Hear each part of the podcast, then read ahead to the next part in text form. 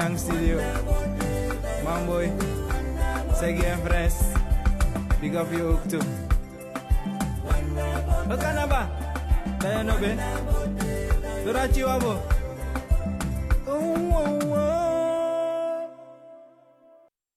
Ja, goedemiddag luisteraars. U bent afgestemd op radio Surimama. De opname van zondag 28 februari 2021. Ja, luisteraars. Radio Surimama zendt elke zondagmiddag om 4 uur uit tot 7 uur s avonds. Trouwe luisteraars, die weten ook dat wij het over diverse thema's hebben, diverse onderwerpen. Maar de basis is praten over de rechten en de belangen van de eerste bewoners van Noord- en Zuid-Amerika. De geschiedenis van Suriname belichten, beginnen op bladzijde 1 en alles vertellen ook over de eerste bewoners van het land, die in feite als het ware vaak nog onzichtbaar zijn in de Nederlandse media. En dat geldt ook voor Amerika. De eerste bewoners worden daar nog steeds genegeerd. Ik spreek uit respect voor mijn voorouders, vanuit respect voor mijn Arawakse voorouders, die geleden hebben onder het wrede kolonialisme en daar nooit iets over verteld is. De Arawakka die zijn de basisstam van Suriname. Zij hebben heel wat bewerkstelligd. Het was een creatief volk en er hoort een standbeeld of een monument ter ere van hun in Suriname geplaatst te worden. Yorobodi was de eerste strijder, de eerste Surinaamse strijder tegen het onrechtvaardige kolonialisme of duistere kolonialisme. Yorobodi, de verzetstrijder Yorobodi en vrijheidsstrijder, die verdient een standbeeld op het Yorobodiplein, laat me het zo zeggen, wat nu heet Onafhankelijkheidsplein. Dat hoort Yorobodi, of laat me zo zeggen, Arawakkeplein. Arawakkeplein is beter, want dat was het hele woongebied van de Arawakken. En de luchthaven van Suriname zou in feite Yorobodi luchthaven moeten heten.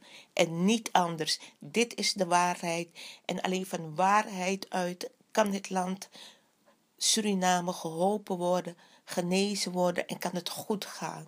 Of mensen dat nou willen accepteren of niet, dat is de kracht van de waarheid. De kracht van de waarheid zorgt voor genezing en voor harmonie.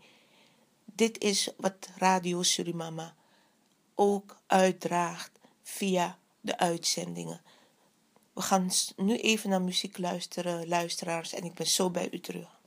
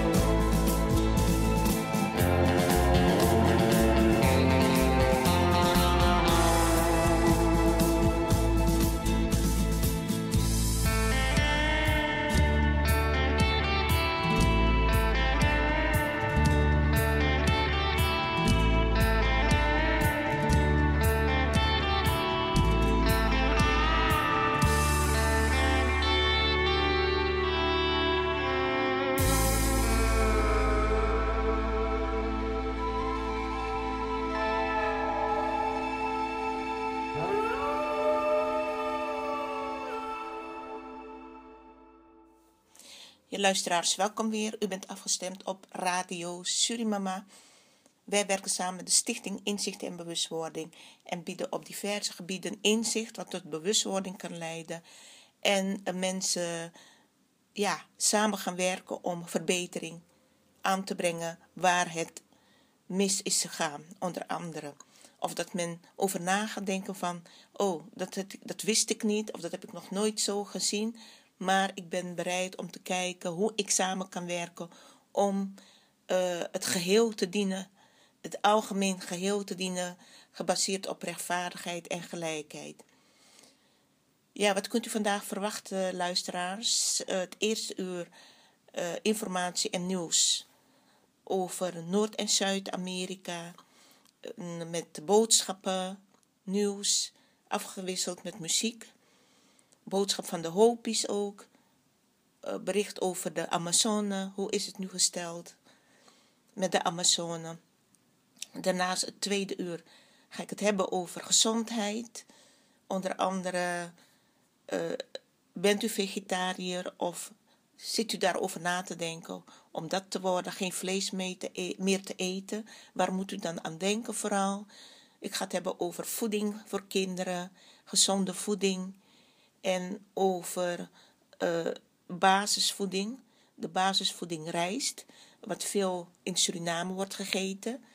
Wat bevindt zich, allemaal, wat bevindt zich onder andere in rijst en hoe schadelijk is dat voor onze gezondheid. Daarnaast het derde uur ga ik het hebben over levensinzichten en over wat ik tegengekomen ben omtrent een boekje van mij op uh, de website die voor heel veel euro's verkocht wordt, in de verkoop is gedaan. En uh, ik vraag me af met welke reden. Maar goed, luisteraars, ik zou zeggen, blijf u luisteren als u geïnteresseerd bent. Dit is Radio Surimama, de opname voor zondag 28 februari 2021.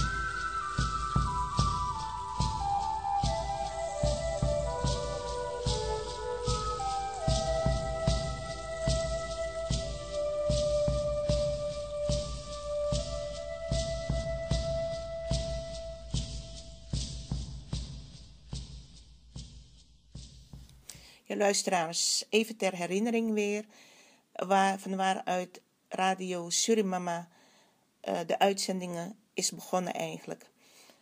Dit is begonnen vanuit het gevoel, of tenminste vanuit het onrecht, dat er geen monument of standbeeld van de eerste bewoners van Suriname in het land te bezichtigen is, te zien is. Als ik met vakantie naar Suriname ging en ik ging een wandeling maken in de stad en ook de luchthaven, als ik op de luchthaven aankwam of aankomt, dat er daar helemaal niets te zien is van de eerste bewoners van het land. En aangezien ik Arawakse voorouders heb, mijn grootmoeder de naam had Josephine Indiaan, ik heb het veranderd in Josephine Windiaan, Win. Dus in plaats van in, Windiaan. Maar goed, dus dat zat mij niet lekker. En eigenlijk ben ik altijd al bezig geweest met het land Suriname, gedichten schrijven, interviews geven als ik in Suriname ben, daarover praten. En uh, dus het was eigenlijk het moment, de tijd ervoor om mijn stem te mogen laten horen via Radio Surimama. Dus vanuit het idee voor een monument voor de inheemse voorouders en de bewoners van het land, om dat gerealiseerd te krijgen. Maar ik heb gemerkt hoe moeilijk dat is. Ik had dat niet gedacht, dat er zoveel duivelse duisterkrachten tegen zouden werken om gerechtigheid te krijgen. En dat er onder de inheemse zoveel zwakke en angstige mensen zouden zijn en hun kracht in feite als het ware verzwakt is om voor hun rechten op te komen, voor hun belangen op te komen. Dus uh, dat is in feite waarom het monument er nog niet is. Ik zeg, wij leveren vanuit Radio Suriname een bijdrage, maar het is aan het volk zelf om zich in te zetten. Ik kan wel een stem zijn voor de inheemse voorouders vanuit de geestelijke spirituele wereld, uh, in samenwerking met de zuivere, rechtvaardige, goddelijke wereld en de rechtvaardige oudsten. Daar kan ik wel een stem voor zijn. Laat me het zeggen, namens hun spreken. Om gerechtigheid te krijgen. Maar het inheemse volk in Suriname, de diverse stammen, die moeten het van hun eigen kracht laten blijken, van zich laten horen. Het kan niet zo zijn dat zij denken van laten de kastanjes maar uit het vuur gehaald worden en als ze uit het vuur gehaald zijn, dan zullen wij mee gaan eten. Zo werkt het niet. Dus de daadkracht van de mensen die zeggen van wij voelen ons inheemse of we zijn van inheemse afkomst of ik ben niet volbloed, maar ik ben wel van Arawakse Kalinja afkomst.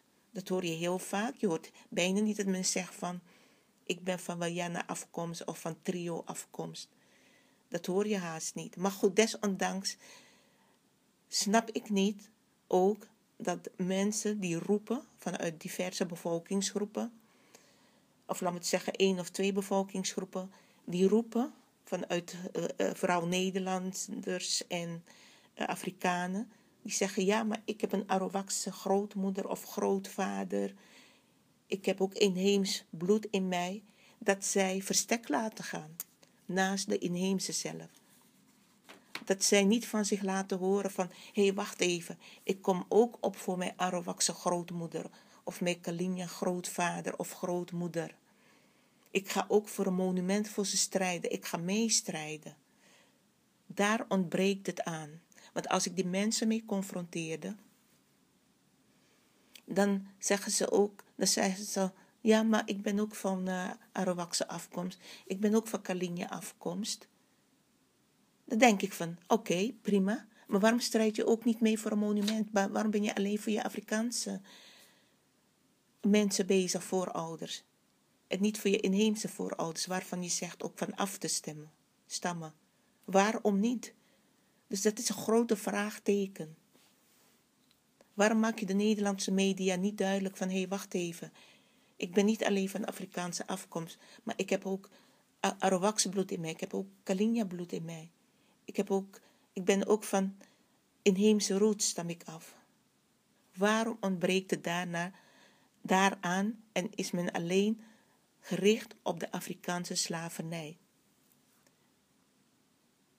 Dus daar zit een grote vraagteken in. Waarom heeft men het alleen over Johan Adolf Pengels luchthaven? Over heeft men heel veel beelden van de Afrikaanse verzetstrijders, van Hindoestaanse verzetstrijders, van Javanen, van Chinezen in het land Suriname. Mensen, ik ben gevraagd vanuit de zuivere goddelijke rechtvaardige wereld om deze vragen te stellen. Om gerechtigheid te krijgen voor de oorspronkelijke bewoners, voor de inheemse voorouders. Daar dien ik als spreekbuis voor vanuit de geestelijke, spirituele wereld. Omdat niemand daarover praat. Boeken worden geschreven over Suriname, films worden gemaakt, documentaires worden gemaakt, maar de eerste bewoners ontbreken. Hoe kan dat? Hoe kan dat met men toestaan? Waarom heeft men niet over het Yorobodi luchthaven, de Yorobodi luchthaven? Het is het eerste waar de toerist mee geconfronteerd, geconfronteerd mee dient te worden. De waarheid van het land, de kracht van het land, de basis van het land Suriname. Yorobodi, de eerste verzetstrijder tegen het wrede kolonialisme.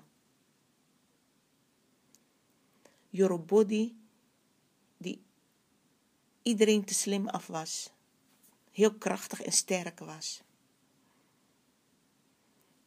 Maar ook andere Arawakse en Kalinja verzetstrijders. Je hoort veel over Kaitusi, Kaikusi, maar het moet zijn Kaitusi. Maar in feite, van deze twee verzetstrijders is er totaal niets te zien in Suriname. Niets te lezen dat zij uh, een grote bijdrage hebben geleverd voor het land Suriname. Niets te lezen over deze Arawakse verzetstrijders of vrijheidsstrijders. Het onafhankelijkheidsplein dient in feite Arawakkenplein te heten. Het hele land waar de Arawakken die het hele land in eigendom hadden, die het bewoonden. Het hele gebied ook was daar rond Torarica, Fort Zeelandia, het paleis, Palmetuin. Daar woonden de Arawakken toen de Engelsen het land binnenkwamen. Want de Engelsen waren in feite de eerste kolonisten die eigenlijk uh, het land tot zich uh, in hun eigendom namen. Eigenlijk als het ware geroofd hebben, gestolen hebben. En later hebben ze Suriname geruild voor Nieuw Amsterdam, wat New York heet in Amerika. Dat hebben ze gewoon geruild. Moet u voorstellen, u komt in een land en zegt: Dit is mijn land nu. U moet zich voorstellen dat hier in Nederland uh, het Arabisch, Arabisch volk komt. En die zegt, die nemen het land over en die moorden alle Nederlanders uit. En uh, die, die maken hun tot slaaf. Die pakken alle rijkdommen uit het land. En die zeggen, nu is het ons land. Dat Arabieren dat zouden zeggen. Nou, hoe zouden Nederlanders zich voelen? Hoe zou men zich voelen? Men zou zich moeten inleven hoe dat voelt als een ander volk jouw land uh, zich eigen probeert te maken, over jouw leven gaat bepalen. Want dat is ook gebeurd. Het is niet alleen dat hun land gestolen is, maar dat er ook over hun leven is bepaald. Ze hadden niets meer te zeggen over hun manier van leven. Er is voor hun bepaald. Ze hadden maar te luisteren en als ze niet luisterden, zijn ze, werden ze vermoord. Alhoewel heel wat zijn al vermoord in het begin. Dus zo is het aan toegegaan in Suriname. Het waren niet de Afrikanen of Joden of wat dan ook, uh, of Hindoestanen, die de Engelsen tegenkwamen en toen later de Nederlandse kolonisten tegenkwamen. Nee, het waren inheemse natuurvolkeren, Arawakken, Kalinyas. Later zijn de trio's en de Wayanas bijgekomen. Maar dit is een feit, mensen. Dit is de waarheid, waar heel veel verteld over dient te worden. En op Surinaamse tentoonstelling was dat ook niet aanwezig, is daar ook niet over verteld. Suriname, het land Suriname, dient nu vanuit waarheid geleefd te gaan worden, vanuit rechtvaardigheid voor de eerste bewoners geleefd te gaan worden. Dat is een grote rechtvaardige boodschap vanuit de zuivere, goddelijke, rechtvaardige wereld. En de Nederlandse staat dient daar gehoor aan te geven. Ook het wapen, heb ik vaak over gehad. Het is heel tegenstrijdig, het wapen. Het wapen klopt niet waar de presidenten van Suriname, de staatshoofden mee werken. Van waaruit de overheid werkt. Op allerlei uh, verklaringen of uh, vanuit de administratie, vanuit de overheid, is dat beeld of dat wapen overal te zien. Dat klopt niet. Het slavenschip hoort, en ik zeg het, geef het ook door aan de onwetende inheemse, zeg ik maar. Want sommigen zijn ook koppig. Al geven ze informatie en nu ze blijven koppig. Ze zeggen ja, wij blijven ons Indiaan noemen. Nou, je vernedert jezelf om je zo te blijven noemen. Want Indiaan staat voor jij mindere mens. Jij stelt niks voor. Wil jij zo beschouwd worden? Wil je de ander jou zo blijven noemen? Dus ook het wapen, ik zeg denk na. Wees niet eigenwijs, wees niet koppig, gebruik het wapen niet meer. En daar trots mee te zijn, want er is gewoon een grote vloek op het wapen. Als je goed kijkt naar het wapen, zou je ook denken dat het in feite Europeanen of Nederlanders in dit geval zijn, die zich vermomd hebben, ja, die zich vermomd hebben als inheemse. En daarom ook het koloniale schip zo met trots vasthouden. En die woorden, nogmaals mensen, de Latijnse woorden. In Suriname wordt geen Latijns gesproken, dat komt van de katholieke kerk af in Suriname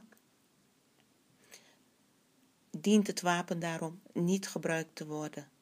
Dus u ziet het, wat staat erop? Trouw, uh, gerechtigheid, vroom, trouw, gerechtigheid. In ieder geval van, je bent trouw aan het wapen, je bent trouw aan het koloniaal slavenschip. En gerechtigheid, misschien als die inderdaad die Nederlandse kolonisten vermomd zijn als inheemse, dan zeggen ze gerechtigheid.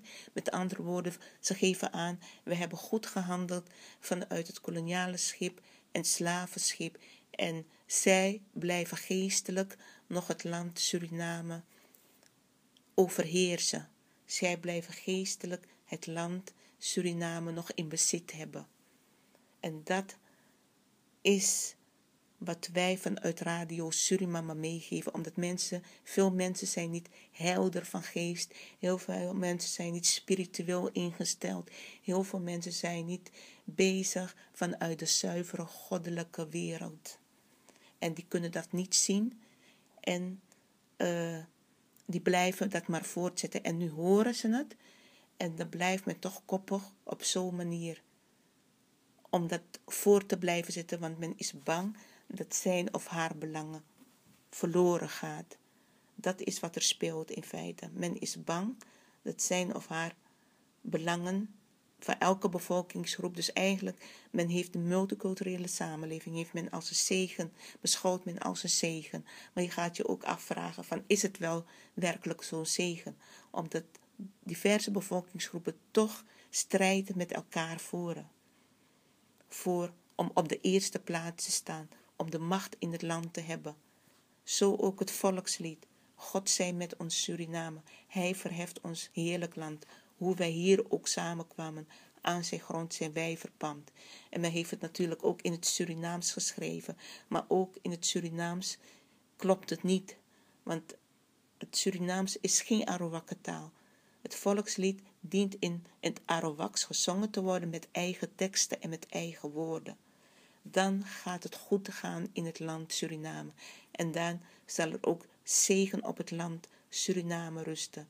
Men moet niet denken van als er weer genoeg geld is in het land, dan gaat het goed. Nee, er is nog een grote spirituele kracht aanwezig die om gerechtigheid vraagt. Want geld alleen kan de problemen in het land Suriname niet oplossen.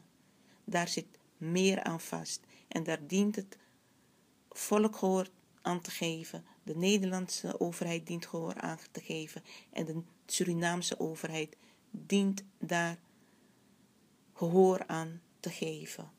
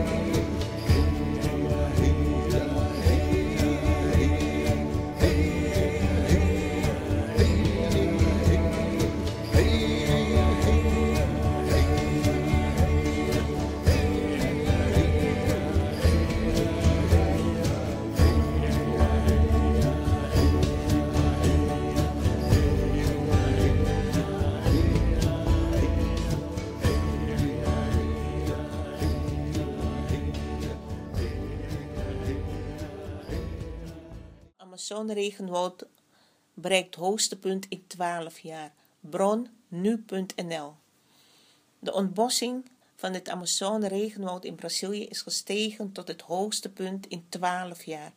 Ten opzichte van 2019 steeg de hoeveelheid ontboste grond met 9,5% naar ruim 11.000 vierkante kilometer. Zo schrijft persbureau Reuters op basis van onderzoek van het Braziliaanse Agentschap voor Ruimteonderzoek INPE.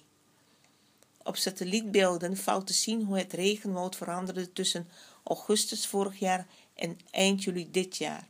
Onderzoekers richten zich op deze tijdsperiode omdat ontbossing beter in kaart kan worden gebracht tijdens het droogteseizoen binnen de Amazone. Het gaat om een gebied dat ruim zeven keer zo groot is als Londen en dit betekent dat Brazilië de eigen klimaatbelofte breekt om de ontbossing van het Amazone-regenwoud te limiteren tot zo'n 3900 vierkante kilometer per jaar. In de laatste twee jaar werd achtereenvolgens 7536 en ruim 10.000 vierkante kilometer bos vernietigd. Er dreigen geen sancties voor de Braziliaanse regering, maar milieuorganisaties zouden wel rechtszaken kunnen aanspannen. Supporters van Bolsonaro claimen dat ontbossing wordt gestopt. Sinds het presidentschap van Jair Bolsonaro is de ontbossing van het grootste regenwoud ter wereld in een stroomversnelling gekomen. Milieuorganisaties beschouwen de president van nalatigheid tegenover illegale boomkap en het toegeven aan bedrijven om grote boerderijen te starten ten koste van het regenwoud. Partijen die Bolsonaro ondersteunen claimen dat de president de ontbossing van het Amazone-regenwoud heeft afgezwakt. Zo schrijft Reuters. Zij wijzen op de afgevlakte stijging van de ontbossing. In 2019 werd een stijging gemeld van 34% ten opzichte van een jaar eerder. Dit, gaat het om, dit jaar gaat het om een stijging van 9,5% ten opzichte van vorig jaar. We vieren dit nieuws niet, maar het toont aan dat onze inspanningen effect hebben. Aldus vicepresident Hamilton Moroa. Morao. Bolsonaro zette vorig jaar het leger in om ontbossing tegen te gaan en bosbranden aan te pakken. Klimaatverandering zet druk op energie- en waterstelsel in Brazilië. Militaire experts in Brazilië hebben hun zorgen geuit over de ontbossing van het Amazone-regenwoud. Volgens de deskundigen kan een klimaatverandering teweeg worden gebracht waarmee de traditionele seizoenen met regenval uit balans raken. Dat zou desastreus zijn voor speciaal aangelegde energiecentrales. Brazilië is erg afhankelijk van de eigen energiecentrales, waar ruim 60% van alle elektriciteit in het land wordt opgewekt door middel van waterbronnen. Het bestrijden van ontbossing en klimaatverandering zou de prioriteit moeten zijn van bewindslieden, aldus onderzoeker Oliver Layton Barrett. Wat reacties op het bericht die zijn binnengekomen. Het regenwoud is van fundamentele waarde voor het ecosysteem van de hele wereld.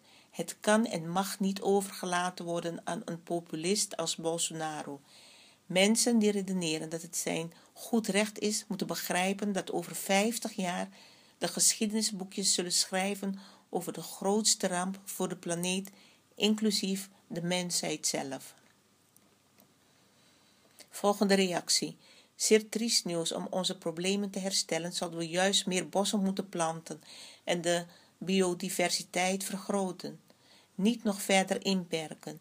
Ontbossing zorgt voor verdroging. Verdroging zorgt voor meer bosbranden en meer bosbranden zorgen voor verdere ontbossing. Het is een vicieuze cirkel die als we niet opletten zal zorgen voor het verdwijnen van de totale Amazone-regenwoud en de talloze plant- en diersoorten die er leven. En wat bovendien rampzalig zal zijn, niet alleen voor Brazilië, maar voor de gehele wereld. We moeten weer in harmonie met de natuur gaan leven en niet roofbouw op haar blijven plegen, zoals we de afgelopen 250 jaar gedaan hebben. Ik kan iedereen, ik kan iedereen documentaire live on Our Planet aanbevelen van David Attenborough. Live on Our Planet. Ja, dit zijn uh, wat reacties die binnengekomen zijn op het bericht over de Amazone. En altijd goed ook om de reacties van mensen te lezen. Ik heb er hier nog een aantal. Iemand zegt: sancties hebben geen enkele zin. Dan jaag je Bolsonaro enkel in de gordijnen. En luisteren zal hij zeker niet. Een positief punt is dat door klimaatverandering er te weinig water voor E-centrales zou kunnen komen.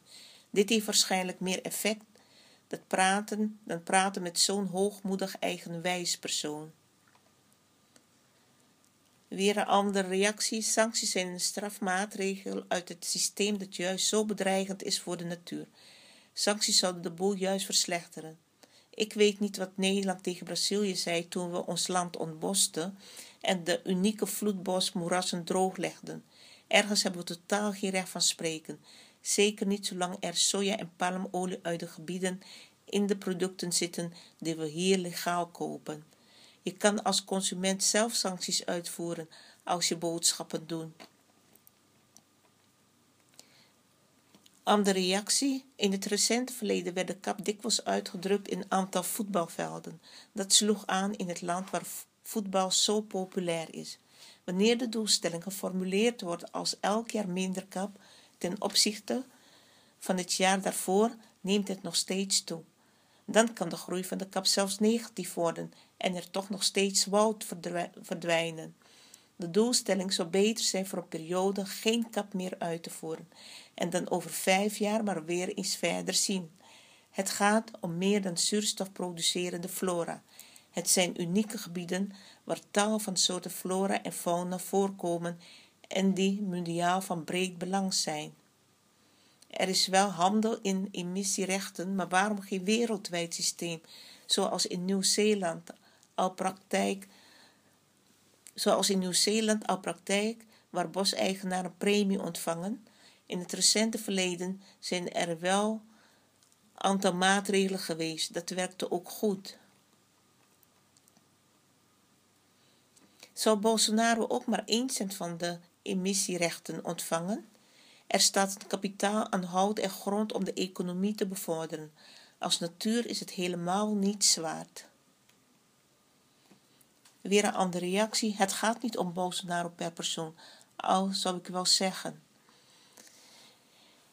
Nou, die schrijven in het Portugees, dus dat uh, slaan we even over. Zo jammer dit. Geld is belangrijk, belangrijker dan natuur. Mensen kunnen soms zo egoïstisch zijn en denken niet op lange termijn na wat voor gevolgen dit heeft voor en in de toekomst van onze planeet. Andere reactie. Waarom eten we vlees? Waarom vinden we sommige producten lekker?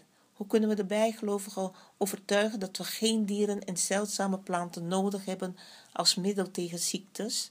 Hoe snel kunnen we goedkope alternatieven regelen voor energieverslindende en natuuronvriendelijke producten wereldwijd? En hoe kan er toch iedereen een boterham verdienen, inclusief de wapenhandel? En wie gaat de aarde en de ruimte reinigen? Tegen welk budget? Voor ontbossing hoeven niet naar de Amazone te kijken. Dit gebeurt op grote schaal in eigen land. Voor de biomassa worden hele percelen bos gekapt. Booming business voor staatsbosbeheer.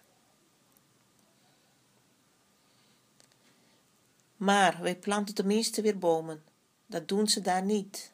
Maar, zegt de ander, veel te weinig. Een mooi bos in de Flevopolder of Oostvaderplassen bijvoorbeeld, in plaats van al die grazers.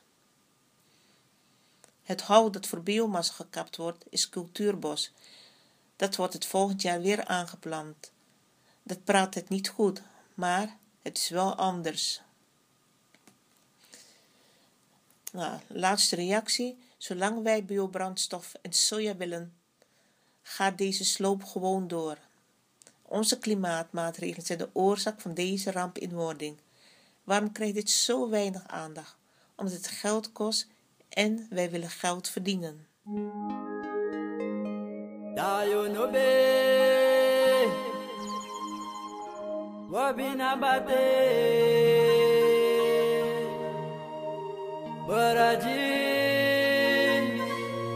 Wandate